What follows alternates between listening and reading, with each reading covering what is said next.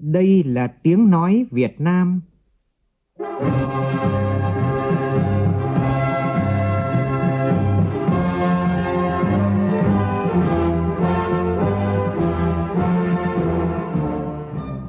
là tiếng nói Việt Nam, phát thanh từ Hà Nội, thủ đô nước Cộng hòa xã hội chủ nghĩa Việt Nam.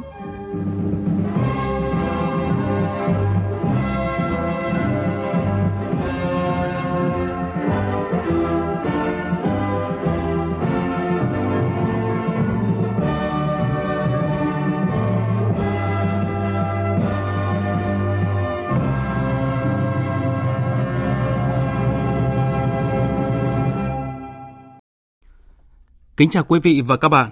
Mời quý vị và các bạn nghe chương trình Thời sự trưa của Đài Tiếng Nói Việt Nam với những nội dung chính sau đây.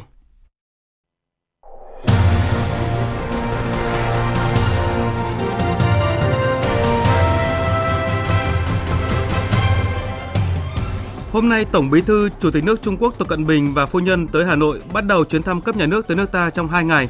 Chuyến thăm mang ý nghĩa lịch sử, thể hiện tình hữu nghị truyền thống hai nước Việt Trung. Chủ tịch nước Võ Văn Thưởng gặp mặt đoàn đại biểu người có uy tín tiêu biểu cho đồng bào dân tộc thiểu số. Thủ tướng Phạm Minh Chính và Thủ tướng Campuchia Hun Manet giao lưu với giảng viên, sinh viên trường Đại học Ngoại thương tham dự diễn đàn xúc tiến đầu tư thương mại hai nước.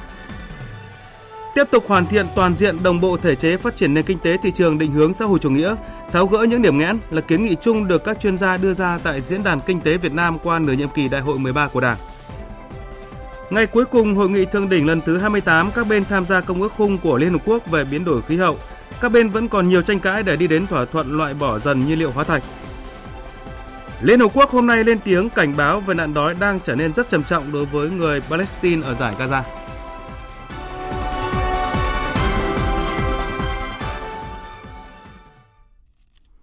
Bây giờ là tin chi tiết. Thưa quý vị và các bạn, nhận lời mời của Tổng Bí thư Ban chấp hành Trung ương Đảng Cộng sản Việt Nam Nguyễn Phú Trọng và phu nhân, Chủ tịch nước Cộng hòa xã hội chủ nghĩa Việt Nam Võ Văn Thưởng và phu nhân.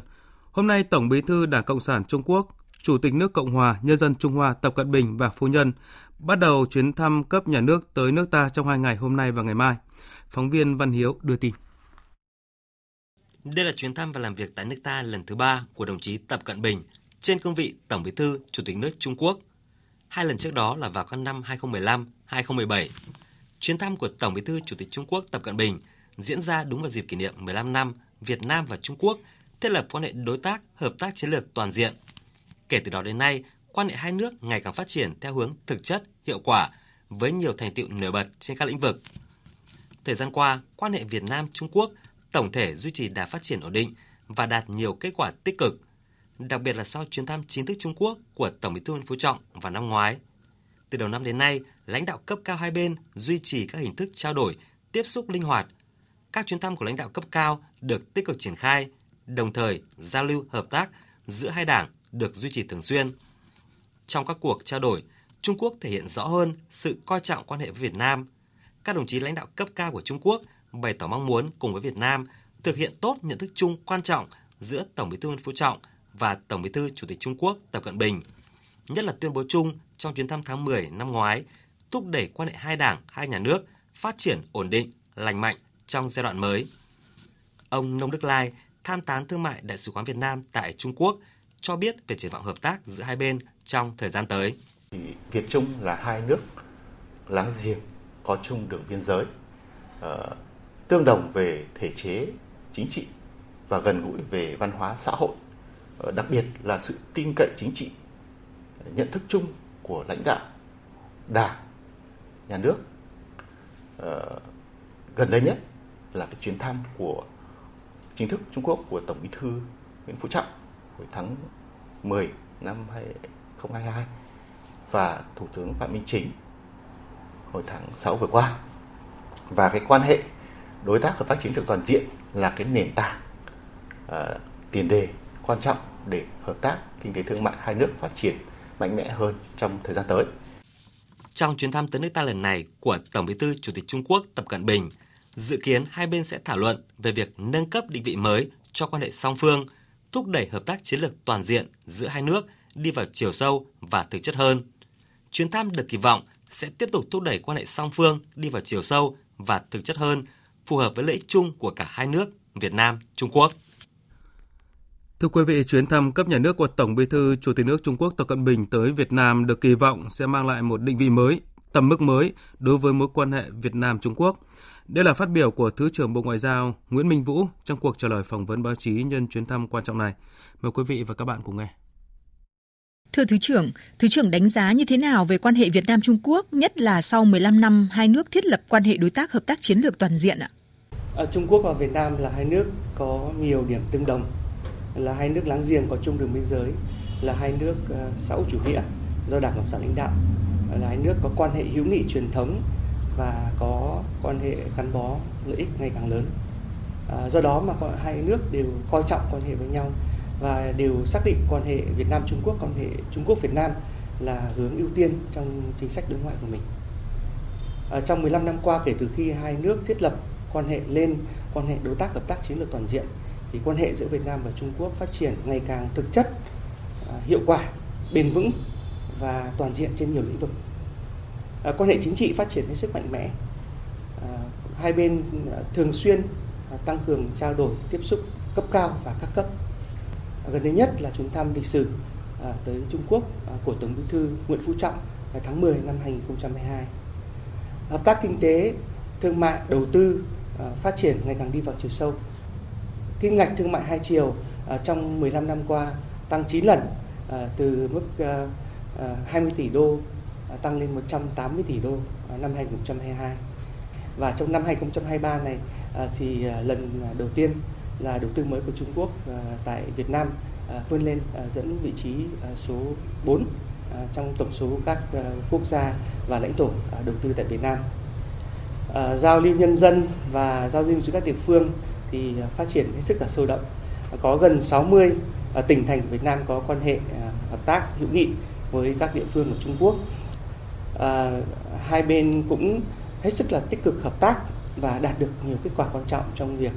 à, duy trì cái đường biên giới trên bộ hòa bình hữu nghị hợp tác góp phần vào cái sự phát triển kinh tế xã hội của các địa phương hai biên giới à, và à, hai bên à, cũng hết sức nỗ lực duy trì đàm phán tăng cường hợp tác à, kiểm soát bất đồng và quản lý khác biệt để duy trì hòa bình ổn định ở Biển Đông. Vậy Thứ trưởng kỳ vọng gì về chuyến thăm của Tổng Bí thư Chủ tịch nước Trung Quốc Tập Cận Bình đến Việt Nam trong việc thúc đẩy và làm sâu sắc hơn quan hệ giữa hai nước ạ? Có ba cái kỳ vọng đối với cái chuyến thăm lần này. À, trước hết là kỳ vọng về một à, cái tầm mức mới à, của quan hệ hai nước và hy vọng rằng là trong cái chuyến thăm lần này thì à, các nhà lãnh đạo à, của hai đảng hai nước à, Trung Quốc sẽ tiếp tục làm sâu sắc hơn cái khuôn khổ quan hệ giữa hai nước để xây dựng cái tương lai lâu dài cho quan hệ hai nước theo hướng bền vững hơn, hiệu quả hơn, thực chất hơn và qua đó góp phần vào cái xu hướng hòa bình, ổn định, hợp tác ở trong khu vực và trên thế giới. Cái kỳ vọng thứ hai là chúng qua cái chuyến thăm lần này thì sẽ uh, tạo à, thêm những cái cơ hội để thúc đẩy cái hợp tác uh, thực chất hiệu quả giữa hai nước. Và dự kiến thì các nhà lãnh đạo của của hai nước sẽ trao đổi về các phương hướng và trọng tâm lớn cũng như là các biện pháp cụ thể để tăng cường hợp tác thực chất hiệu quả giữa hai nước trong thời gian tới. Và dự kiến là sẽ có một số lượng lớn các văn kiện sẽ được ký kết trên các lĩnh vực. Và qua đó thì tạo cái điều kiện cho các địa phương, người dân, à, doanh nghiệp và các cơ quan của hai bên à, tăng cường hợp tác thực chất hiệu quả hơn trên rất nhiều lĩnh vực. Và cái kỳ vọng thứ ba đó là cái sự lan tỏa à, của chuyến thăm lần này cũng rất hy vọng rằng cái chuyến thăm cấp nhà nước của tổng bí thư chủ tịch nước tập cận bình này sẽ cùng với chuyến thăm của tổng bí thư nguyễn phú trọng vào năm ngoái sẽ tiếp tục tạo ra những động lực mới sung lực mới để các ngành các cấp các đoàn thể các địa phương và người dân hai bên tiếp tục duy trì và phát triển mối quan hệ sẵn có để qua đó tạo một cái nền tảng xã hội tốt đẹp hơn vững chắc hơn cho quan hệ giữa hai nước trong nhiều năm tới. Vâng, xin trân trọng cảm ơn Thứ trưởng về cuộc phỏng vấn này. Quý vị và các bạn vừa nghe phóng viên Thu Hà phỏng vấn Thứ trưởng Bộ Ngoại giao Nguyễn Minh Vũ về quan hệ Việt Nam-Trung Quốc nhân chuyến thăm Việt Nam của Tổng Bí thư Chủ tịch nước Trung Quốc Tập Cận Bình. Thưa quý vị, theo chương trình vào chiều nay tại phủ Chủ tịch Tổng Bí thư Nguyễn Phú Trọng sẽ chủ trì lễ đón chính thức Tổng Bí thư Chủ tịch Trung Quốc Tập Cận Bình. Ngay sau đó, hai nhà lãnh đạo sẽ tiến hành hội đàm. Thông tin chi tiết về các hoạt động quan trọng trong chuyến thăm cấp nhà nước tới nước ta của đồng chí Tập Cận Bình, chúng tôi sẽ chuyển tới quý vị và các bạn trong các bản tin và chương trình thời sự tiếp theo của Đài Tiếng nói Việt Nam. Chuyển sang các thông tin quan trọng khác. Sáng nay tại Phủ Chủ tịch, Chủ tịch nước Võ Văn Thưởng gặp mặt đoàn gần 70 đại biểu người có uy tín tiêu biểu xuất sắc trong đồng bào dân tộc thiểu số. Đại diện gần 500 người uy tín được lựa chọn từ khắp các tỉnh thành phố cả nước về dự chương trình biểu dương tôn vinh điển hình tiên tiến là người có uy tín trong đồng bào dân tộc thiểu số toàn quốc năm nay. Tin của phóng viên Vũ Dũng. Tại buổi gặp mặt, Chủ tịch nước Võ Văn Thưởng biểu dương đánh giá cao người có uy tín trong đồng bào dân tộc thiểu số, luôn nỗ lực không ngừng, gương mẫu đi đầu thực hiện chủ trương chính sách của Đảng và Nhà nước, vận động nhân dân tìm hiểu và tuân thủ pháp luật, bảo đảm an ninh trật tự, an toàn xã hội, nỗ lực vươn lên làm giàu, xóa đói giảm nghèo và xây dựng khối đại đoàn kết toàn dân tộc, xây dựng đời sống văn hóa tại cộng đồng, góp phần quan trọng duy trì, bảo tồn, giữ gìn, phát huy các giá trị văn hóa đặc sắc của các dân tộc. Nêu mục tiêu quan trọng của đất nước đến năm 2045 trở thành nước phát triển có thu nhập cao, Chủ tịch nước mong muốn các già làng trưởng bản, người có uy tín tiếp tục đóng góp xây dựng quê hương đất nước. Theo đó, cần thực hiện tốt nghị quyết số 43 ngày 24 tháng 11 năm 2023, hội nghị lần thứ 8 Ban chấp hành Trung ương Đảng khóa 13 về tiếp tục phát huy truyền thống, sức mạnh đại đoàn kết toàn dân tộc, xây dựng đất nước ta ngày càng phồn vinh, hạnh phúc.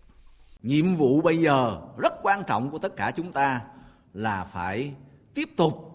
phát huy mạnh mẽ sức mạnh và truyền thống đại đoàn kết toàn dân tộc để động viên nhau, cùng nhau xây dựng đất nước ta phồn vinh, hạnh phúc. Để có đại đoàn kết toàn dân tộc thì từng cộng đồng phải đoàn kết với nhau, bản làng phải đoàn kết với nhau, thôn xóm phải đoàn kết với nhau. Bản làng này với bản làng khác, địa phương này với địa phương khác phải đoàn kết với nhau. Dân tộc thiểu số này với dân tộc thiểu số khác,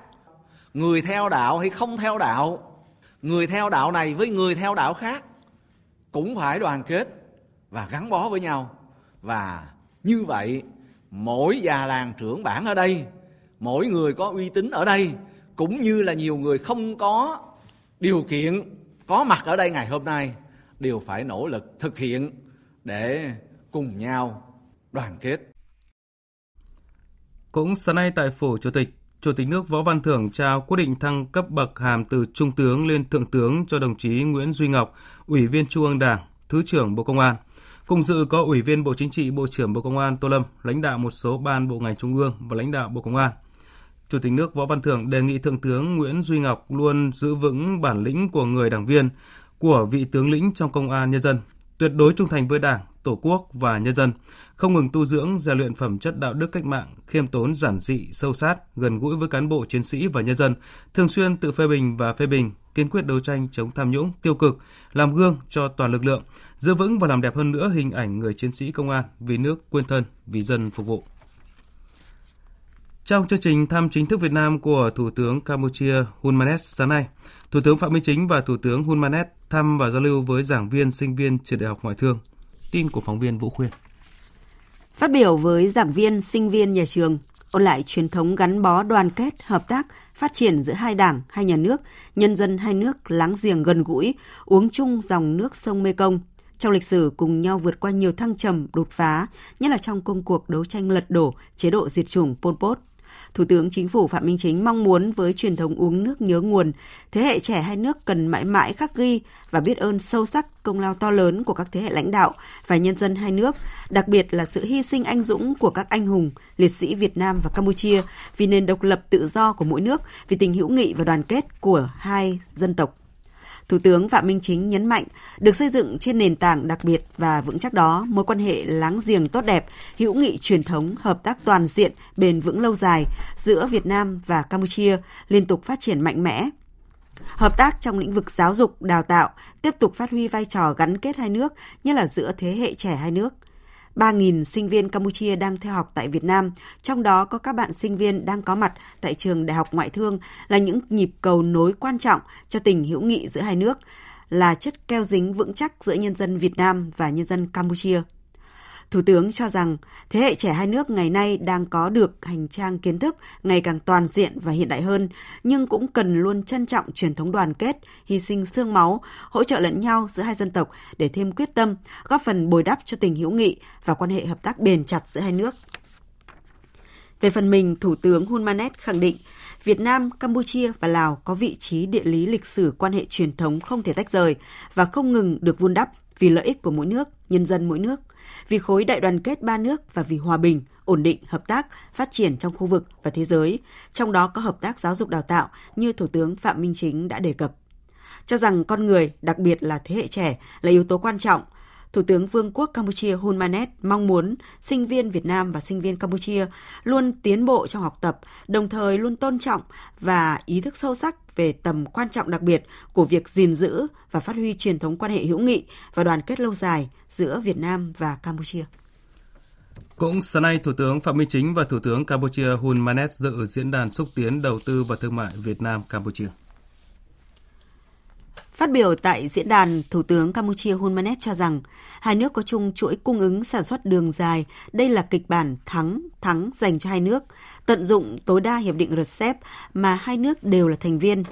Thủ tướng Campuchia khuyến khích và kêu gọi các nhà đầu tư Việt Nam sang Campuchia nhiều hơn nữa, đặc biệt là ở những lĩnh vực nông nghiệp hiện đại, công nghiệp chế biến thực phẩm, công nghệ số, tài chính, sản xuất xe hơi.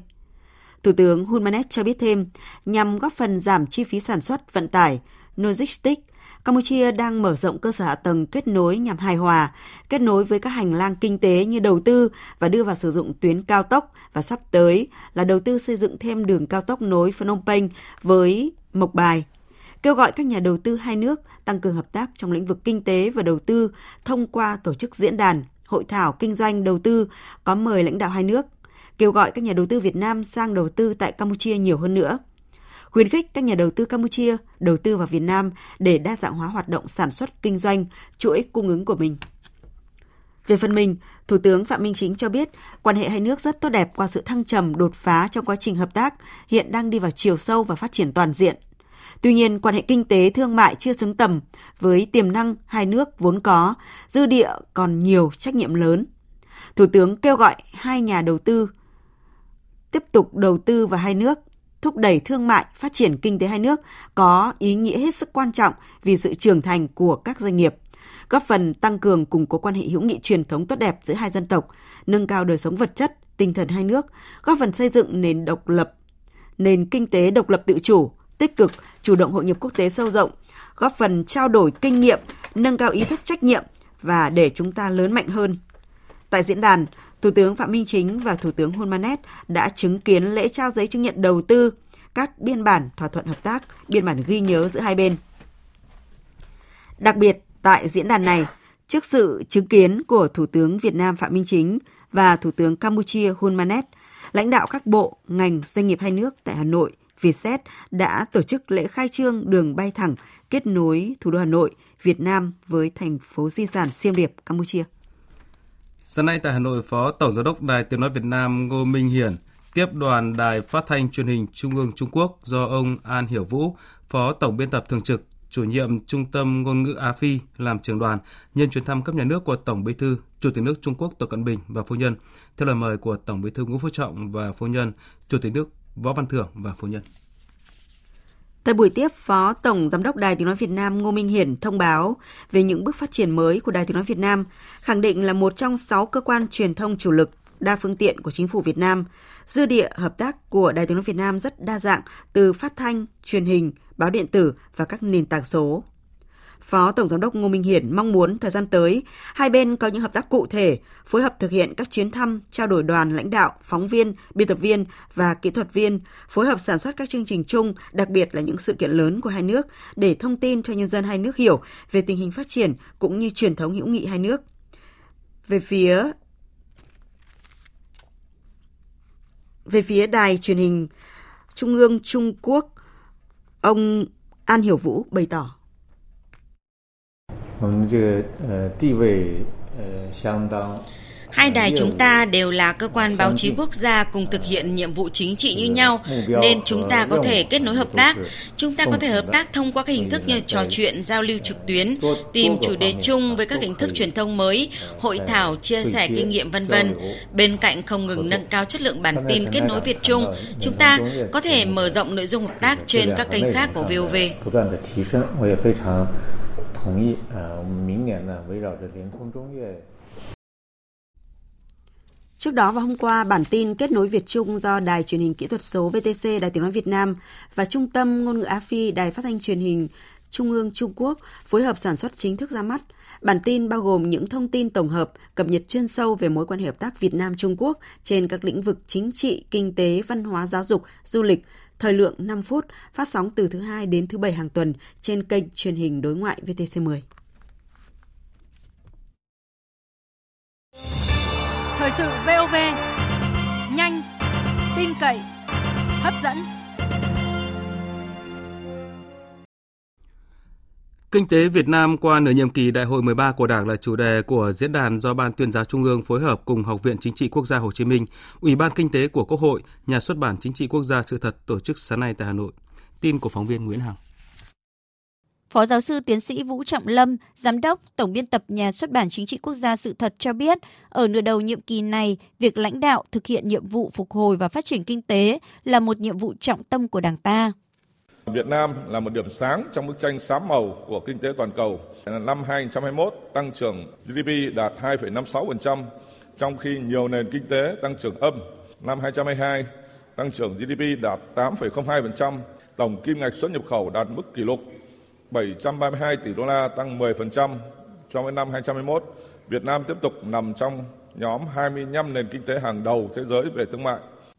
Các ý kiến cũng đưa ra nhận định dự báo tình hình thế giới trong nước từ nay đến hết nhiệm kỳ, bên cạnh những thời cơ thuận lợi, song cũng có nhiều khó khăn thách thức lớn. Do đó, cần tiếp tục hoàn thiện toàn diện, đồng bộ thể chế phát triển nền kinh tế thị trường định hướng xã hội chủ nghĩa, tháo gỡ những điểm nghẽn, tạo môi trường thuận lợi để huy động, phân bổ và sử dụng có hiệu quả các nguồn lực, thúc đẩy đầu tư, sản xuất kinh doanh, đẩy mạnh chuyển đổi số quốc gia, phát triển kinh tế số, xã hội số, kinh tế xanh, kinh tế tuần hoàn, gắn với tăng cường quản lý tài nguyên, bảo vệ môi trường, nâng cao năng suất, chất lượng, hiệu quả và sức cạnh tranh của nền kinh tế, phát triển đồng bộ các loại thị trường – Tiến sĩ Nguyễn Sĩ Dũng, nguyên Phó chủ nhiệm Văn phòng Quốc hội nêu ý kiến cần phát triển kinh tế thông minh, trí tuệ nhân tạo trong bối cảnh hiện nay. Ứng dụng trí tuệ nhân tạo của Việt Nam và kinh tế là không thể thiếu để chúng ta cạnh tranh. Chúng ta không có chúng ta thua. Chúng ta sẽ thấy tác động của trí tuệ nhân tạo tràn ngập và không có cách gì chúng ta cạnh tranh được nếu chúng ta không áp dụng. Thậm chí là hoạch định chính sách kinh tế, đưa ra nghị quyết, đưa ra chính sách, đưa ra mục tiêu thì tốt hơn chúng ta soạn bây giờ rất là nhiều. Hôm nay, tỉnh Hậu Giang tổ chức công bố quyết định của Thủ tướng Chính phủ phê duyệt quy hoạch tỉnh thời kỳ 2021-2030, tầm nhìn đến năm 2050. Tại lễ công bố, Phó Thủ tướng Trần Lưu Quang yêu cầu tỉnh Hậu Giang cần thực hiện nghiêm túc, linh hoạt, đồng bộ cũng như đẩy mạnh tuyên truyền quy hoạch tỉnh. Tỉnh cần xây dựng kế hoạch tổ chức thực hiện hiệu quả quy hoạch đã được công bố. Cùng với phát triển kinh tế Hậu Giang, cần phát huy mạnh mẽ tiềm năng để yếu tố văn hóa làm động lực phát triển. Theo quy hoạch, mục tiêu đến năm 2030 đưa Hậu Giang trở thành tỉnh công nghiệp đạt mức khá của vùng đồng bằng sông Cửu Long, có hệ thống kết cấu hạ tầng kỹ thuật, hạ tầng xã hội đồng bộ, có các vùng động lực về kinh tế, công nghiệp, đô thị hiện đại, các giá trị văn hóa lịch sử được bảo tồn và phát huy, quốc phòng, an ninh, trật tự an toàn xã hội được bảo đảm, người dân có cuộc sống ấm no, văn minh, hạnh phúc. Sáng nay, Bộ Nông nghiệp và Phát triển Nông thôn phối hợp Ủy ban Nhân dân tỉnh Hậu Giang tổ chức phát động đề án phát triển bền vững 1 triệu hecta chuyên canh lúa chất lượng cao và phát thải thấp gắn với tăng trưởng xanh vùng đồng bằng sông Cửu Long đến năm 2030. Ông Lê Minh Hoan, Bộ trưởng Bộ Nông nghiệp và Phát triển Nông thôn cho biết, đề án sẽ thực hiện thí điểm các chính sách mới như chi trả tín chỉ carbon dựa trên kết quả, tập trung vào sản xuất phát thải thấp gắn với tăng trưởng xanh, phát triển kinh tế nông nghiệp theo hướng tuần hoàn, tận dụng tối đa phụ phẩm từ sản xuất lúa gạo – khai thác đa giá trị tạo ra nhiều sản phẩm chế biến từ lúa gạo. Giai đoạn 2024-2025, đề án tập trung củng cố 180.000 ha lúa từ dự án và đến năm 2030, diện tích canh tác vùng chuyên canh lúa chất lượng cao và phát thải thấp đạt 1 triệu ha, giảm lượng lúa gieo xạ xuống dưới 70 kg trên một hecta, giảm 30% lượng phân bón hóa học và thuốc bảo vệ thực vật Đồng thời, giá trị gia tăng trong chuỗi lúa gạo tăng 40%, lượng gạo xuất khẩu mang thương hiệu chất lượng cao, phát thải thấp chiếm trên 20% tổng lượng gạo xuất khẩu của toàn vùng chuyên canh. Hôm nay tại thành phố Cần Thơ, Liên đoàn Thương mại và Công nghiệp Việt Nam VCCI tổ chức lễ công bố báo cáo kinh tế thường niên đồng bằng sông Cửu Long năm 2023. Báo cáo cho thấy kinh tế khu vực này tăng trưởng chậm lại trong năm nay dẫn đến thực trạng đồng bằng sông Cửu Long đang tụt hậu so với đà tăng trưởng chung của kinh tế cả nước. Phóng viên Hồng Phương đưa tin. Kinh tế vùng đồng bằng sông Cửu Long phục hồi mạnh mẽ trong năm 2022 nhưng chậm hẳn lại trong năm 2023. Cụ thể, cơ cấu GRDP của vùng đồng bằng sông Cửu Long gần như không có sự thay đổi. Vòng xoáy đi xuống và nguồn nhân lực vẫn đang tiếp diễn. Chất lượng lao động qua đào tạo của đồng bằng sông Cửu Long tuy có cải thiện, song vẫn luôn là một quan ngại lớn. Trong năm 2022, tỷ lệ này tại đồng bằng sông Cửu Long chỉ đạt 15%, thấp hơn cả Tây Nguyên 17% và thấp hơn nhiều so với cả nước 26%. Sự phân hóa về tỷ lệ hộ nghèo giữa các tỉnh trong vùng là rất lớn. Bên cạnh đó, sau một thời gian khá dài có mức PCI cao hơn mặt bằng chung, thì đến năm 2021, PCI trung bình của đồng bằng sông Cửu Long đã giảm xuống bằng mức trung bình cả nước. Đến năm 2022, PCI trung bình đồng bằng sông Cửu Long đã thấp hơn so với cả nước. Đồng bằng sông Cửu Long cũng đang dần mất đi lợi thế về môi trường kinh doanh. Quá trình nghiên cứu cho báo cáo thường niên nhận thấy, sáu nhóm nguyên nhân trực tiếp dẫn đến các thách thức hiện nay ở đồng bằng sông Cửu Long gồm điều kiện tự nhiên, công nghệ, vốn nhân lực, kết cấu hạ tầng, môi trường đầu tư kinh doanh, cơ chế quản trị, hợp tác liên kết vùng. Các nguyên nhân trực tiếp này lại là kết quả của nhiều thể chế, chính sách và các quá trình kinh tế đan xen được tạo thành từ những nguyên nhân thể chế có tính nền tảng. Nếu không được điều chỉnh cả trong dài hạn thì vùng sẽ khó phát triển nhanh và bền vững. Phát biểu khai mạc tại lễ công bố, Chủ tịch VCCI Việt Nam Phạm Tấn Công cho biết. Kết quả nghiên cứu của báo cáo kinh tế thường niên đồng bằng sông Cửu Long năm 2023 đã khẳng định một thông điệp quan trọng. Thể chế hợp tác vùng rất quan trọng đối với đồng bằng sông Cửu Long. Đây là tiền đề để chính quyền các địa phương thực hiện tốt nhiệm vụ để doanh nghiệp đầu tư và kinh doanh thuận lợi, để nguồn lực được sử dụng hiệu quả nhất, cải thiện mạnh mẽ thể chế hợp tác vùng là cơ sở và nền tảng quan trọng để đồng bằng sông Cửu Long phát triển nhanh và bền vững trong thời gian tới. Kết quả nghiên cứu của báo cáo năm nay sẽ đóng góp thiết thực cho quá trình hoàn thiện pháp luật của Việt Nam trong thời gian tới, đồng thời cung cấp thông tin hữu ích cho chính phủ trong chỉ đạo điều hành cũng như sẽ là tài liệu quan trọng để các cơ quan quản lý cấp địa phương tham khảo trong quá trình thực hiện chính sách. Theo Sở Kế hoạch và Đầu tư tỉnh Bắc Ninh, năm tới tỉnh cân đối kế hoạch đầu tư công với tổng nguồn dự kiến hơn 8.700 tỷ đồng, cao hơn số vốn trung ương giao 147 tỷ đồng. Trong số này, nguồn vốn bổ sung từ ngân sách trung ương là 1.500 tỷ đồng, nguồn vốn cân đối ngân sách địa phương là hơn 7.100 tỷ đồng. Vốn ngân sách trung ương sẽ phân bổ cho các dự án thuộc chương trình phục hồi kinh tế xã hội, các dự án quan trọng quốc gia liên kết vùng, các dự án thuộc kế hoạch đầu tư công trung hạn 206 tỷ đồng. Thời sự VOV nhanh, tin cậy, hấp dẫn. Tin chúng tôi vừa nhận, thưa quý vị và các bạn, cách đây ít phút chuyên cơ chở Tổng Bí thư Đảng Cộng sản Trung Quốc, Chủ tịch nước Trung Hoa Cộng hòa Nhân dân Trung Hoa Tập Cận Bình dẫn đầu đoàn đại biểu cấp cao Trung Quốc đã đến thủ đô Hà Nội bắt đầu chuyến thăm cấp nhà nước tại nước ta theo lời mời của Tổng Bí thư Nguyễn Phú Trọng và phu nhân, Chủ tịch nước Võ Văn Thưởng và phu nhân. Tin của phóng viên Văn Hiếu. Tháp tùng Tổng Bí thư, Chủ tịch Trung Quốc Tập Cận Bình và phu nhân có Ủy viên Thường vụ Bộ Chính trị, Bí thư Ban Bí thư, Tránh Văn phòng Trung ương Thái Kỳ, Ủy viên Bộ Chính trị, Chủ nhiệm Văn phòng Ủy ban Công tác Ngoại sự Trung ương Đảng kiêm Bộ trưởng Ngoại giao Vương Nghị, Bí thư Ban Bí thư, Ủy viên Quốc vụ, Phó Bí thư Ủy ban Chính pháp Trung ương, Bộ trưởng Bộ Công an Vương Tiểu Hồng, Ủy viên Trung ương Đảng, Trưởng Ban Liên lạc Đối ngoại Trung ương Đảng Lưu Kiến Siêu, Ngoài ra, đoàn còn có chủ nhiệm Văn phòng Nghiên cứu Chính sách Trung ương Giang Kim Quyền, chủ nhiệm Ủy ban Cải cách và Phát triển Quốc gia Trình San Khiết, Bộ trưởng Bộ Thương mại Vương Văn Đào, Bí thư Đảng ủy khu tự trị dân tộc Choang Quảng Tây Lưu Ninh, Bí thư tỉnh ủy Vân Nam Vương Ninh, Đại sứ Trung Quốc tại Việt Nam Hùng Ba cùng lãnh đạo một số bộ ngành. Ra sân bay đón Tổng Bí thư Chủ tịch Trung Quốc Tập Cận Bình và phu nhân có Thủ tướng Phạm Minh Chính, đồng chí Phan Đình Trạc, Ủy viên Bộ Chính trị, Bí thư Trung ương Đảng, trưởng Ban Nội chính Trung ương, đồng chí Lê Hoài Trung, Bí thư Trung ương Đảng, trưởng Ban Đối ngoại Trung ương cùng nhiều đồng chí lãnh đạo bộ ngành Trung ương và thành phố Hà Nội. Dự kiến tại cuộc hội đàm, với Tổng Bí thư Nguyễn Phú Trọng và Tổng Bí thư Chủ tịch Trung Quốc Tập Cận Bình diễn ra vào chiều nay sẽ đi sâu trao đổi về tình hình quốc tế và khu vực cùng quan tâm. Hai bên sẽ ký nhiều văn kiện hợp tác quan trọng trong lĩnh vực hợp tác như kênh đảng, hợp tác giữa các cơ quan và địa phương, an ninh quốc phòng, tư pháp, truyền thông, kết nối phát triển, kinh tế, thương mại và đầu tư, kinh tế số, phát triển xanh, xuất nhập khẩu hàng nông sản, thủy lợi, hợp tác trên biển. Chuyến thăm chính thức nước ta của Tổng Bí thư Chủ tịch Trung Quốc Tập Cận Bình và đoàn đại biểu cấp cao Đảng, Nhà nước Trung Quốc được kỳ vọng về một định vị mới, tầm mức mới của quan hệ song phương, làm sâu sắc hơn nữa khuôn khổ hợp tác cho tương lai dài lâu của quan hệ hai nước theo hướng bền vững, thực chất và hiệu quả hơn, góp phần vào xu thế hòa bình, ổn định và hợp tác trong khu vực và trên thế giới. Và theo chương trình thì chiều nay tại phủ Chủ tịch Tổng Bí thư Nguyễn Phú Trọng sẽ chủ trì lễ đón chính thức Tổng Bí thư Chủ tịch Trung Quốc Tập Cận Bình. Ngay sau đó hai nhà lãnh đạo sẽ tiến hành hội đàm. Thông tin chi tiết sẽ được chúng tôi chuyển tới quý vị và các bạn trong chương trình thời sự 18 giờ chiều nay. Còn bây giờ chuyển sang một số thông tin quốc tế đáng chú ý. Kéo dài gần 2 tuần tại các tiểu vương quốc Ả Rập Thống nhất UAE, Hội nghị thượng đỉnh lần thứ 28 các bên tham gia công ước khung của Liên Hợp Quốc về biến đổi khí hậu COP28 hôm nay bước vào ngày họp cuối cùng. Các nhà đàm phán đang chạy đua với thời gian nhằm đạt được một thỏa thuận tham vọng giữ cho nhiệt độ trái đất không tăng quá 1,5 độ C so với thời kỳ tiền công nghiệp và đảm bảo sự công bằng về khí hậu. Biên tập viên Thu Hoài thông tin.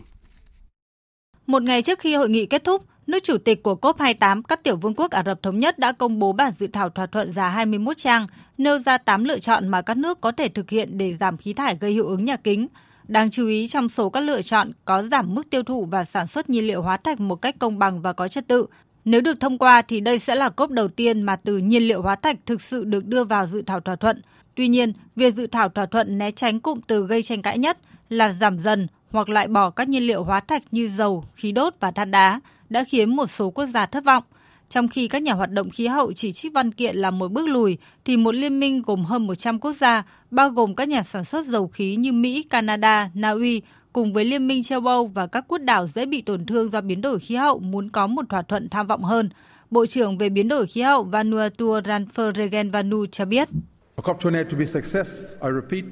Để đi tới thành công, COP28 cần đạt được những mục tiêu loại bỏ nhiên liệu hóa thạch, thúc đẩy năng lượng tái tạo và chấm dứt trợ cấp nhiên liệu hóa thạch. Khoa học đã chứng minh rằng những cam kết này rất quan trọng để đáp ứng lộ trình giữ nhiệt độ trái đất không tăng quá 1,5 độ C so với thời kỳ tiền công nghiệp. Tổng thư ký Liên Hợp Quốc Antonio Guterres cảnh báo, trong một thế giới dạn nứt và chia rẽ như hiện nay, COP28 cần cho thấy rằng chủ nghĩa đa phương vẫn là niềm hy vọng tốt nhất của chúng ta để giải quyết các thách thức toàn cầu.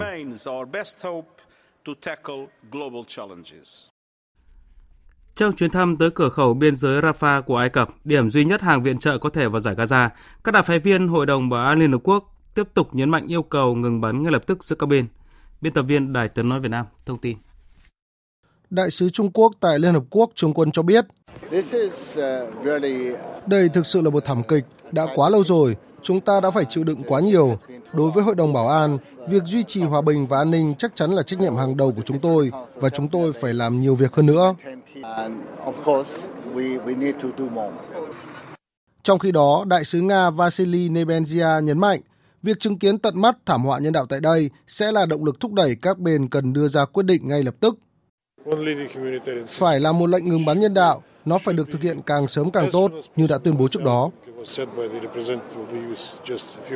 Hàng chục đặc phái viên của Hội đồng Bảo an đã tham dự chuyến đi do các tiểu vương quốc Ả Rập Thống Nhất tổ chức để thăm Rafah, chỉ vài ngày sau khi Tổng thư ký Antonio Guterres cảnh báo hàng nghìn người ở Gaza đang chết đói. Dự kiến Đại hội đồng Liên Hợp Quốc sẽ họp về vấn đề Gaza vào hôm nay 12 tháng 12 và có thể sẽ bỏ phiếu về dự thảo nghị quyết yêu cầu ngừng bắn nhân đạo ngay lập tức.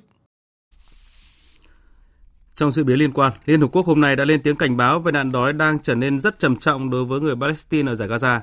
Chương trình Lương thực Thế giới của Liên Hợp Quốc cho biết một nửa dân số ở đây đang chết đói và đây là một tình trạng không thể chấp nhận. Theo Liên Hợp Quốc, hơn 1,9 triệu người trong tổng số 2,3 triệu người ở Gaza đã phải rời bỏ nhà cửa và họ gần như không thể tìm được nơi ẩn náu hoặc thức ăn sau các cuộc tấn công của Israel. Theo Bộ Y tế Gaza, các cuộc tấn công của Israel đã khiến hơn 18.200 người thiệt mạng và gần 50.000 người bị thương. Cửa khẩu Kerem Salom đã bị đóng lại sau khi lệnh ngừng bắn kéo dài một tuần bị sụp đổ hôm 1 tháng 12, khiến cho các hoạt động viện trợ bị ngừng trệ. Hôm nay Đại hội đồng Liên Hợp Quốc dự kiến xem xét và có thể sẽ thông qua dự thảo nghị quyết có nội dung tương tự như nghị quyết bị Mỹ phủ quyết trong cuộc họp của Hội đồng Bảo an hôm thứ Sáu tuần trước. Mặc dù không mang tính ràng buộc, nhưng các nghị quyết của Đại hội đồng Liên Hợp Quốc mang sức nặng chính trị và phản ánh quan điểm toàn cầu. Cơ quan bầu cử quốc gia Ai Cập cho biết ngày thứ hai của cuộc bầu cử tổng thống ở nước này tiếp tục chứng kiến một số lượng cử tri đông đảo chưa từng có tới tham gia bỏ phiếu tại các điểm bầu cử. Phóng viên Tuấn Nguyễn từ Ai Cập đưa tin. Giám đốc điều hành của cơ quan bầu cử quốc gia Ai Cập Ahmed Bandari cho biết các điểm bỏ phiếu đã chứng kiến một số lượng cử tri đông đảo chưa từng có tới tham gia trong ngày hôm qua, ngày thứ hai diễn ra cuộc bầu cử tổng thống ở trong nước.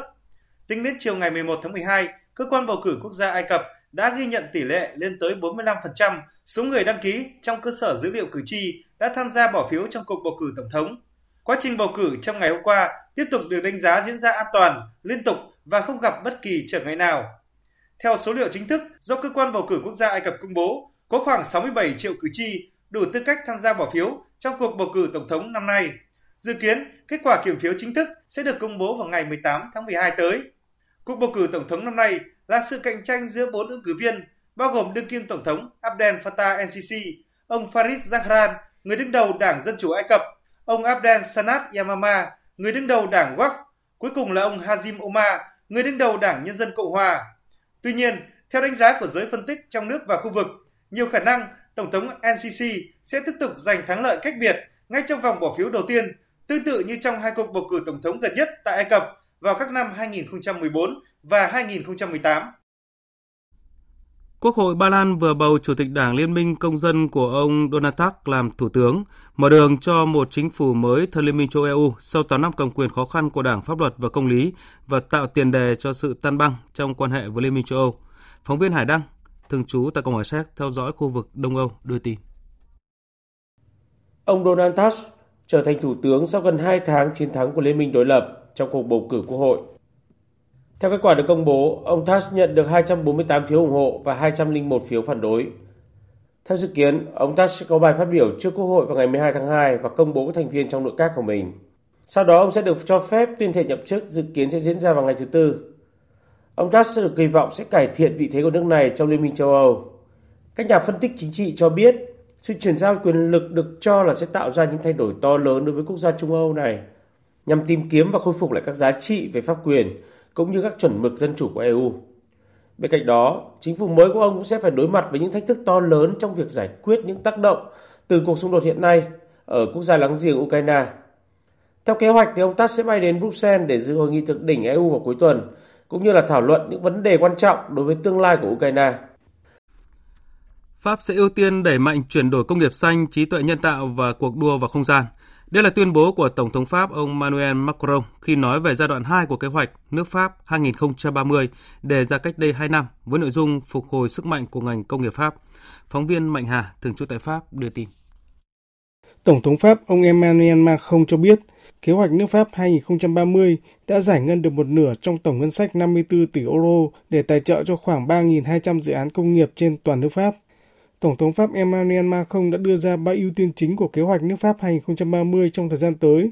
Đầu tiên là đẩy mạnh chuyển đổi năng lượng xanh để phục vụ mục tiêu giảm khí phát thải nhà kính về 0% vào năm 2050. Pháp cũng sẽ thúc đẩy các loại công nghệ cho phép lưu giữ năng lượng tái tạo, thu hồi khí phát thải nhà kính và nhất là dừng sử dụng nhiên liệu hóa thạch vào năm 2030. Thứ hai là tăng cường đầu tư cho lĩnh vực trí tuệ nhân tạo với mục tiêu tạo ra khoảng 10 doanh nghiệp Pháp đi đầu trong việc sản xuất các linh kiện vi mô cần thiết cho việc phát triển và sử dụng trí tuệ nhân tạo.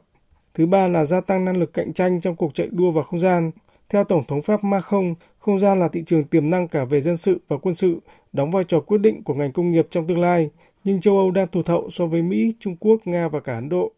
Pháp và cơ quan hàng không vũ trụ châu Âu đặt mốc đến năm 2028 sẽ sản xuất và phóng phi thuyền chở hàng không người lái đầu tiên của châu Âu vào không gian, Trước khi tính tới việc phát triển các phi thuyền có người lái vào không gian, Tổng thống Pháp Emmanuel Macron nhấn mạnh đơn giản hóa thủ tục hành chính sẽ là nhân tố then chốt trong việc cải thiện năng lực cạnh tranh.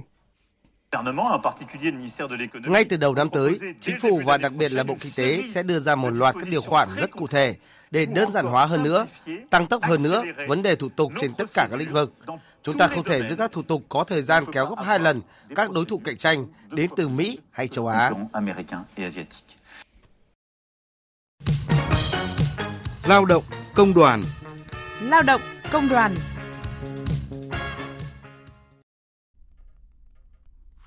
Thưa quý vị và các bạn, công đoàn nhiều địa phương trên cả nước đang tích cực chuẩn bị chăm lo Tết cho đoàn viên người lao động trong dịp Tết Nguyên đán Giáp Thìn 2024. Chương trình Tết Xung Vầy năm 2024 Liên đoàn Lao động tỉnh Ninh Bình dự kiến sẽ trao tặng 1.500 xuất quà trị giá gần 800 triệu đồng cho những đoàn viên người lao động có hoàn cảnh khó khăn. Ông Trần Kim Long, Phó Chủ tịch Liên đoàn Lao động tỉnh Ninh Bình cho biết, quan tâm đến đời sống công nhân viên chức lao động là một trong những nhiệm vụ trọng tâm của các cấp công đoàn Ninh Bình. Với phương châm tất cả đoàn viên người lao động đều có Tết, các cấp công đoàn trên địa bàn tỉnh Ninh Bình đã và đang tích cực vận động các nhà hảo tâm, đồng thời trích kinh phí hoạt động công đoàn để chăm lo Tết cho đoàn viên, người lao động có hoàn cảnh khó khăn. Còn tại Hà Nội, tại chợ Tết công đoàn năm 2024, do Liên đoàn Lao động thành phố Hà Nội tổ chức sẽ có 3 gian hàng không đồng với 7.000 suất quà tặng không đồng trị giá 260.000 đồng một suất để tặng cho đoàn viên, người lao động gặp khó khăn. Chợ Tết dự kiến diễn ra trong 2 ngày, từ 8 giờ 30 ngày 26 tháng 1 năm 2024 đến 19 giờ ngày 27 tháng 1 năm 2024, tức ngày 16, 17 tháng Chạp, năm Quý Mão. Chợ Tết có khoảng 80 gian hàng với trên 60 doanh nghiệp tham gia. Các gian hàng cung cấp những sản phẩm tiêu dùng thiết yếu phục vụ Tết cho đoàn viên người lao động trên địa bàn thành phố với mức giảm giá bán của mỗi sản phẩm ít nhất là 10%. Hôm nay tại tỉnh Nghệ An diễn ra lễ khởi công dự án xây dựng công trình nhà văn hóa lao động Nghệ An giai đoạn 1. Ông Kha Văn Tám, Chủ tịch Liên đoàn Lao động tỉnh Nghệ An khẳng định đây là công trình ý nghĩa đối với nhân dân và người lao động Nghệ An. Ông Tám đề nghị các đơn vị thi công giám sát đảm bảo chất lượng tiến độ công trình, dự kiến giai đoạn 1 hoàn thành. Đây là công trình chào mừng Đại hội Đảng bộ Nghệ An lần thứ 20 sẽ diễn ra vào giữa năm 2025. Còn tại Điện Biên chiều qua, Liên đoàn Lao động tỉnh tổ chức hội nghị tổng kết chương trình 1 triệu sáng kiến, nỗ lực vượt khó, sáng tạo, quyết tâm chiến thắng đại dịch COVID-19. 29 tập thể cá nhân tiêu biểu đã được khen thưởng và tuyên dương. Theo báo cáo tại hội nghị, sau 2 năm triển khai, chương trình 1 triệu sáng kiến nỗ lực vượt khó, sáng tạo, quyết tâm chiến thắng đại dịch COVID-19 đã được các cấp công đoàn tỉnh Điện Biên quan tâm thực hiện và đạt kết quả tốt đẹp. Liên đoàn Lao động tỉnh Điện Biên luôn chủ động hướng dẫn đôn đốc các cấp công đoàn cập nhật đề tài, sáng kiến để hoàn thành chỉ tiêu được giao, đồng thời cập nhật số lượng sáng kiến, các giải pháp kỹ thuật, ứng dụng công nghệ mới trong hoạt động chuyên môn. Theo đó, kết quả thực hiện chương trình 1 triệu sáng kiến trong cả hai giai đoạn đều vượt chỉ tiêu được giao. Kết thúc chương trình, số sáng kiến đăng ký cập nhật trên hệ thống phần mềm của đoàn viên công nhân viên chức người lao động tại các cấp công đoàn tỉnh là hơn 3.600 trên tổng số là hơn 3.000 sáng kiến, đạt 116,6%, vượt chỉ tiêu trước thời hạn 35 ngày. Nhân dịp này, Ban chấp hành Tổng Liên đoàn Lao động Việt Nam tặng bằng khen cho một tập thể, một cá nhân. Liên đoàn Lao động tỉnh tặng bằng khen cho 14 tập thể và 13 cá nhân có thành tích xuất sắc trong chương trình một triệu sáng kiến, nỗ lực vượt khó, sáng tạo, quyết tâm chiến thắng đại dịch COVID-19.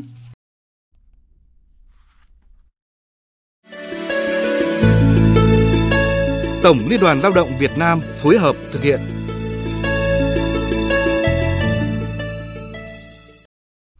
Tiếp theo chương trình thời sự trưa là trang tin đầu tư tài chính và trang tin thể thao. Trang tin đầu tư tài chính. Thưa quý vị và các bạn, giá vàng thế giới giao ngay đứng quanh ngưỡng 1.983,1 đô la Mỹ một ao, giảm 8,9 đô la Mỹ một ao so với kết phiên ngày hôm qua. Ở trong nước, giá vàng SJC niêm yết ở mức mua vào 72 triệu 800 nghìn đồng một lượng và bán ra 73 triệu 800 nghìn đồng một lượng. Công ty Bảo Tín Minh Châu niêm yết giá vàng dòng Thăng Long mua vào mức 60 triệu 480 nghìn đồng một lượng và bán ra 61 triệu 580 nghìn đồng một lượng. Trên thị trường tiền tệ thì giá giữa đô la Mỹ và đồng Việt Nam được Ngân hàng Nhà nước công bố hôm nay là 23.941 đồng đổi một đô la, tăng 9 đồng so với hôm qua. Báo cáo mới nhất thị trường bất động sản của Hội môi giới bất động sản Việt Nam cho thấy quý 3 vừa qua, cả nước có khoảng 16 giá bất động sản du lịch, nghỉ dưỡng chào bán cung cấp ra thị trường khoảng 970 sản phẩm, tăng gấp đôi so với quý trước và tỷ lệ hấp thụ dần có sự cải thiện đáng kể so với quý đầu năm. Trong đó Đà Nẵng là một trong những địa phương bắt đầu xuất hiện nhiều điểm sáng hơn trong bức tranh tổng thể của thị trường. Trên thị trường chứng khoán phiên sáng nay, thị trường mở cửa với sắc xanh thường thấy gần đây, bên mua vẫn đang chiếm ưu thế. HPG đang dẫn đầu nhóm kéo tăng thị trường với mức tăng gần 2%, mã này cũng đang có thanh khoản hàng đầu. Một cổ phiếu thép khác cũng thể hiện tốt đó là P OM tăng trần. Đây là phiên thứ ba liên tiếp cổ phiếu có sắc tím, còn lại sắc xanh đang chiếm chủ đạo ở nhóm bất động sản xây dựng. Vào lúc 11 giờ trưa nay, VN Index ở mức 1.124,62 điểm, HNX Index ở mức 231,81 điểm. Đầu tư tài chính biến cơ hội thành hiện thực. Đầu tư tài chính biến cơ hội thành hiện thực. Thưa quý vị và các bạn, theo thống kê của Hiệp hội Bất động sản Việt Nam, hiện nay có khoảng hơn 800 dự án bất động sản đang dở dang do gặp vướng mắc về pháp lý, cần sớm được tháo gỡ để tạo nguồn cung cho thị trường. Từ đó gỡ khó cho các doanh nghiệp đầu tư kinh doanh bất động sản và đưa giá bán về mức hợp lý hơn, tạo dòng tiền cho doanh nghiệp để có các hình thức hợp tác đầu tư mới, hồi phục và phát triển thị trường trong tương lai. Phóng viên Hà Nho phỏng vấn tiến sĩ Nguyễn Văn Đính, Phó Chủ tịch Hiệp hội Bất động sản Việt Nam về nội dung này. Mời quý vị và các bạn cùng nghe. Thưa ông, trên thị trường thì có rất nhiều những cái dự án dở dang, vướng mắc rất nhiều về pháp lý. Theo ông, cách nào để tháo gỡ, tăng cái nguồn cung cho thị trường? Chúng tôi nghĩ rằng là việc thứ nhất là phải đẩy nhanh nhưng cũng lại phải giải quyết sửa đổi đúng bản chất của những cái điểm nghẽn. Thứ hai, luật đang ban hành, đang tạo ra điểm nghẽn cũng như tinh thần của chính phủ đẩy mạnh ban hành các nghị định dưới luật, các thông tư để mà điều chỉnh sửa đổi nhóm vấn đề vướng mắc đất đai, quy hoạch, cấp phép, đầu tư, đấu thầu, tính giá đất vân vân. Được xử lý bằng những cái hướng dẫn hợp lý để cho các dự án được giải quyết tháo gỡ những cái vướng mắc bởi vì số lượng. Các dự án hiện nay hơn một nghìn dự án mới bàn đến và mới đang có động thái tháo gỡ mới là một phần. Theo tính toán của chúng tôi vẫn còn khoảng trên 800 dự án nữa chưa thể tìm cách tháo gỡ vì những cái quy định của các bộ luật. Đấy chính là những cái mà mà chúng ta phải xử lý. Nếu không xử lý được thì các dự án vẫn tiếp tục nằm đợi và như vậy nguồn cung thị trường tiếp tục khan hiếm thì như vậy kinh tế cũng không phát triển mà người dân cũng khó lòng tiếp cận với nhà ở. Thưa ông, ở góc độ ờ, thị trường thì ông có những phân tích như thế nào diễn biến về giá bán nhà ở trong thời gian tới ạ? Tôi cho rằng là hiện nay doanh nghiệp không phải là yếu tố cơ bản thôi vì doanh nghiệp nào hiện nay cũng đều muốn thu hồi vốn nhanh, có lợi nhuận để quay vòng các hoạt động sản xuất. Tuy nhiên thì chúng ta có quá nhiều áp lực của các yếu tố đầu vào đang thúc đẩy cái giá nhà lên và nhất là cái cấu trúc thị trường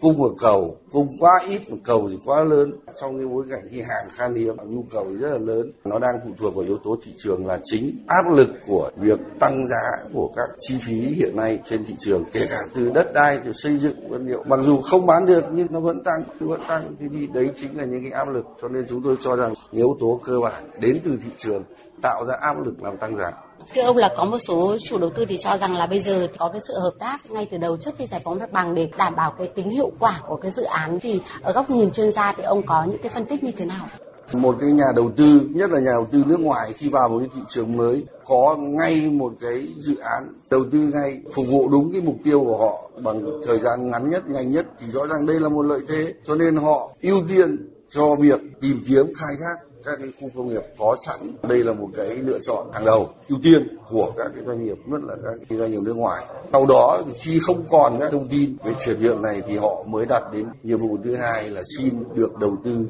trên các hình thức là xin mới. Vâng xin cảm ơn ông.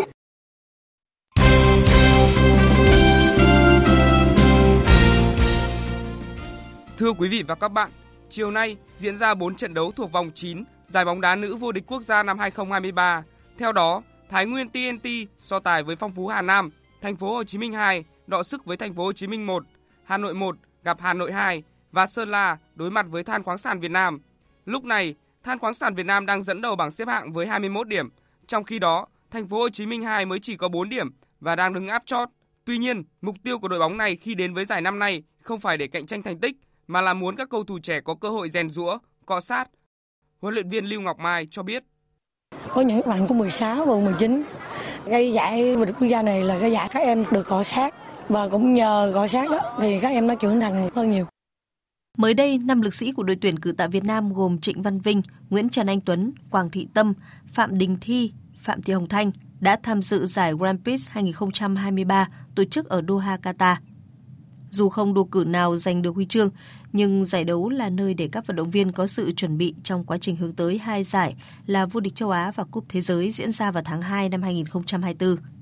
Sau khi kết thúc giải Grand Prix trở về nước, những lực sĩ trên đã bước ngay vào tập luyện, chuẩn bị cho giải vô địch quốc gia sẽ khởi tranh vào ngày 15 tháng 12. Lực sĩ Trịnh Văn Vinh chia sẻ. Mình vẫn duy trì tập luyện hàng ngày và có những cái biện pháp phục hồi cho cơ bắp và mọi thứ.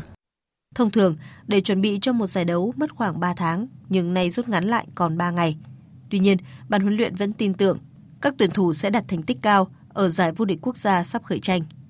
Huấn luyện viên Lưu Văn Thắng cho rằng cái giải vô địch quốc gia thì không đặt nặng vấn đề về thành tích vì ờ, các vận động viên cũng có thành tích vượt trội với các bạn ở nhà thành ra cái vấn đề về thành tích cũng ờ, không làm ảnh hưởng lắm. Hiện tại, tay vợt Nguyễn Thị Linh của Việt Nam đang đứng thứ 21 trên bảng xếp hạng của Liên đoàn Cầu lông Thế giới. Tay vợt sinh năm 1997 đang nỗ lực tập luyện, chuẩn bị cho những mục tiêu quan trọng trong năm 2024. Trong quá trình tập luyện, vận động viên quê Phú Thọ thường xuyên nhận được sự hỗ trợ từ đội ngũ y khoa. Huấn luyện viên Ngô Trung Dũng cho biết. Thầy cô bên khoa y sinh đã giúp cho chúng tôi những cái kiến thức cơ bản để có thể làm sao à, nắm bắt được những cái thiết yếu của vấn đề hồi phục và những cái nhóm cơ cần thiết và chúng tôi sẽ tập trung giúp cho vận động viên sau mỗi cái buổi thi đấu có thể hồi phục tốt nhất. Hiện tại, thể thao Việt Nam mới chỉ có 3 vận động viên giành suất chính thức đi dự Olympic 2024 là Trịnh Thu Vinh, bắn súng, Nguyễn Thị Thật, xe đạp và Nguyễn Huy Hoàng, bơi. Từ nay đến khi kết thúc các giải tính điểm đi dự Thế vận hội, thể thao Việt Nam hy vọng sẽ có thêm vận động viên đoạt vé góp mặt tại Paris vào mùa hè năm sau và Nguyễn Thùy Linh là một trong số đó. Trong năm 2024, tay vợt nữ số 1 Việt Nam sẽ tham dự 8 giải đấu trước thềm Olympic. Cô chia sẻ. Em cố gắng lấy được một trong 14 hạt giống ở đấu trường Olympic và em nghĩ rằng là mình cần phải có sự hồi phục tốt hơn về dinh dưỡng, về hồi phục và chuẩn bị một thể lực tốt để đến những giải đấu tiếp theo.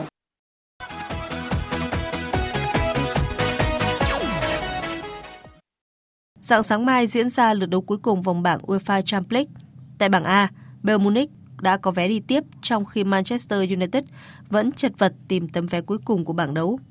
Ở lượt cuối, hai đội bóng này sẽ gặp nhau trên sân Old Trafford. Man United buộc phải thắng Bayern và trông chờ vào kết quả trận đấu diễn ra cùng giờ giữa Copenhagen và Galatasaray. Hiện Bayern được 13 điểm, Copenhagen và Galatasaray cùng sở hữu 5 điểm – còn Manchester United có 4 điểm. Huấn luyện viên Erik ten Hag tin rằng đội bóng của ông có cơ hội đi tiếp vào vòng sau. Tôi không nghĩ nhiều đến tình huống tiêu cực, tôi chỉ nghĩ tích cực. Chúng tôi cần phải giành chiến thắng để ở lại với giải châu Âu. Chúng tôi không còn quyền tự quyết, nhưng vẫn còn cơ hội đi tiếp. Các bạn biết, giữa tuần qua, chúng tôi chơi tốt và thắng Chelsea tại vòng 15 Premier League. Chelsea cũng là đối thủ tuyệt vời, nhưng chúng tôi đã đối đầu với họ. Tôi nghĩ rằng chúng tôi có thể làm được điều đó khi đối đầu với Bayern Munich. Còn tại bảng C, trong khi Real Madrid toàn thắng cả 5 trận và sớm có vé vào vòng 16 đội, thì Napoli và Braga sẽ tranh suất còn lại. Dạng sáng mai, Napoli và Braga đối đầu nhau trên sân Diego Armando Maradona. Ưu thế nghiêng hẳn về Napoli khi họ được chơi trên sân nhà cùng 7 điểm đang có và hiệu số là âm 1, trong khi Braga được 4 điểm cùng hiệu số là âm 4. Huấn luyện viên Walter Mazzari bên phía Napoli khẳng định. Chúng tôi không thể nghĩ gì khác ngoài chiến thắng trong trận đấu ngày mai và tránh không để thủng lưới. Tôi không muốn gì hơn ngoài việc vượt qua vòng loại và chứng minh rằng Napoli là một tập thể vững chắc. Chúng tôi cần tận dụng tốt những cơ hội tạo ra vì có một thực tế là chúng tôi đã ghi được rất ít bàn so với những cơ hội tạo ra trong nhiều trận đấu đã qua. Hiện đã xác định được 12 đội bóng sớm có vé đi tiếp. Bốn suất còn lại sẽ được xác định sau lượt trận cuối của vòng bảng. Cạnh tranh 4 tấm vé cuối cùng này có nhiều tên tuổi lớn như Manchester United, Paris Saint-Germain, AC Milan và Newcastle. Dự báo thời tiết Bắc Bộ và khu vực Hà Nội nhiều mây, có mưa, mưa nhỏ rải rác. Riêng vùng núi có mưa, mưa rào và có nơi có rông. Cục bộ có mưa vừa, mưa to, gió nhẹ. Nhiệt độ từ 18 đến 27 độ. Khu vực từ Thanh Hóa đến Thừa Thiên Huế nhiều mây, phía Bắc có mưa rải rác, phía Nam có mây, chiều nắng, đêm có mưa vài nơi, sáng sớm có sương mù và sương mù nhẹ, trưa chiều trời nắng, gió nhẹ, nhiệt độ từ 20 đến 28 độ. Khu vực từ Đà Nẵng đến Bình Thuận có mây, chiều nắng, đêm có mưa rào và rông vài nơi, gió Đông Bắc cấp 2, cấp 3, nhiệt độ từ 21 đến 31 độ. Tây Nguyên và Nam Bộ có mây, chiều nắng, đêm có mưa rào và rông vài nơi, gió Đông Bắc đến Đông cấp 2, cấp 3, nhiệt độ từ 17 đến 34 độ. Tiếp theo là dự báo thời tiết biển. Vịnh Bắc Bộ có mưa vài nơi, tầm nhìn xa trên 10 km, gió nhẹ, chiều tối có gió đông bắc cấp 3, cấp 4. Vùng biển từ Quảng Trị đến Quảng Ngãi, vùng biển từ Bình Định đến Ninh Thuận không mưa, tầm nhìn xa trên 10 km, gió đông bắc cấp 4, cấp 5. Riêng vùng biển Ninh Thuận, chiều tối có lúc cấp 6, giật cấp 7, cấp 8, biển động. Vùng biển từ Bình Thuận đến Cà Mau, vùng biển từ Cà Mau đến Kiên Giang có mưa rào và rông vài nơi, tầm nhìn xa trên 10 km, gió đông bắc đến đông cấp 3, cấp 4.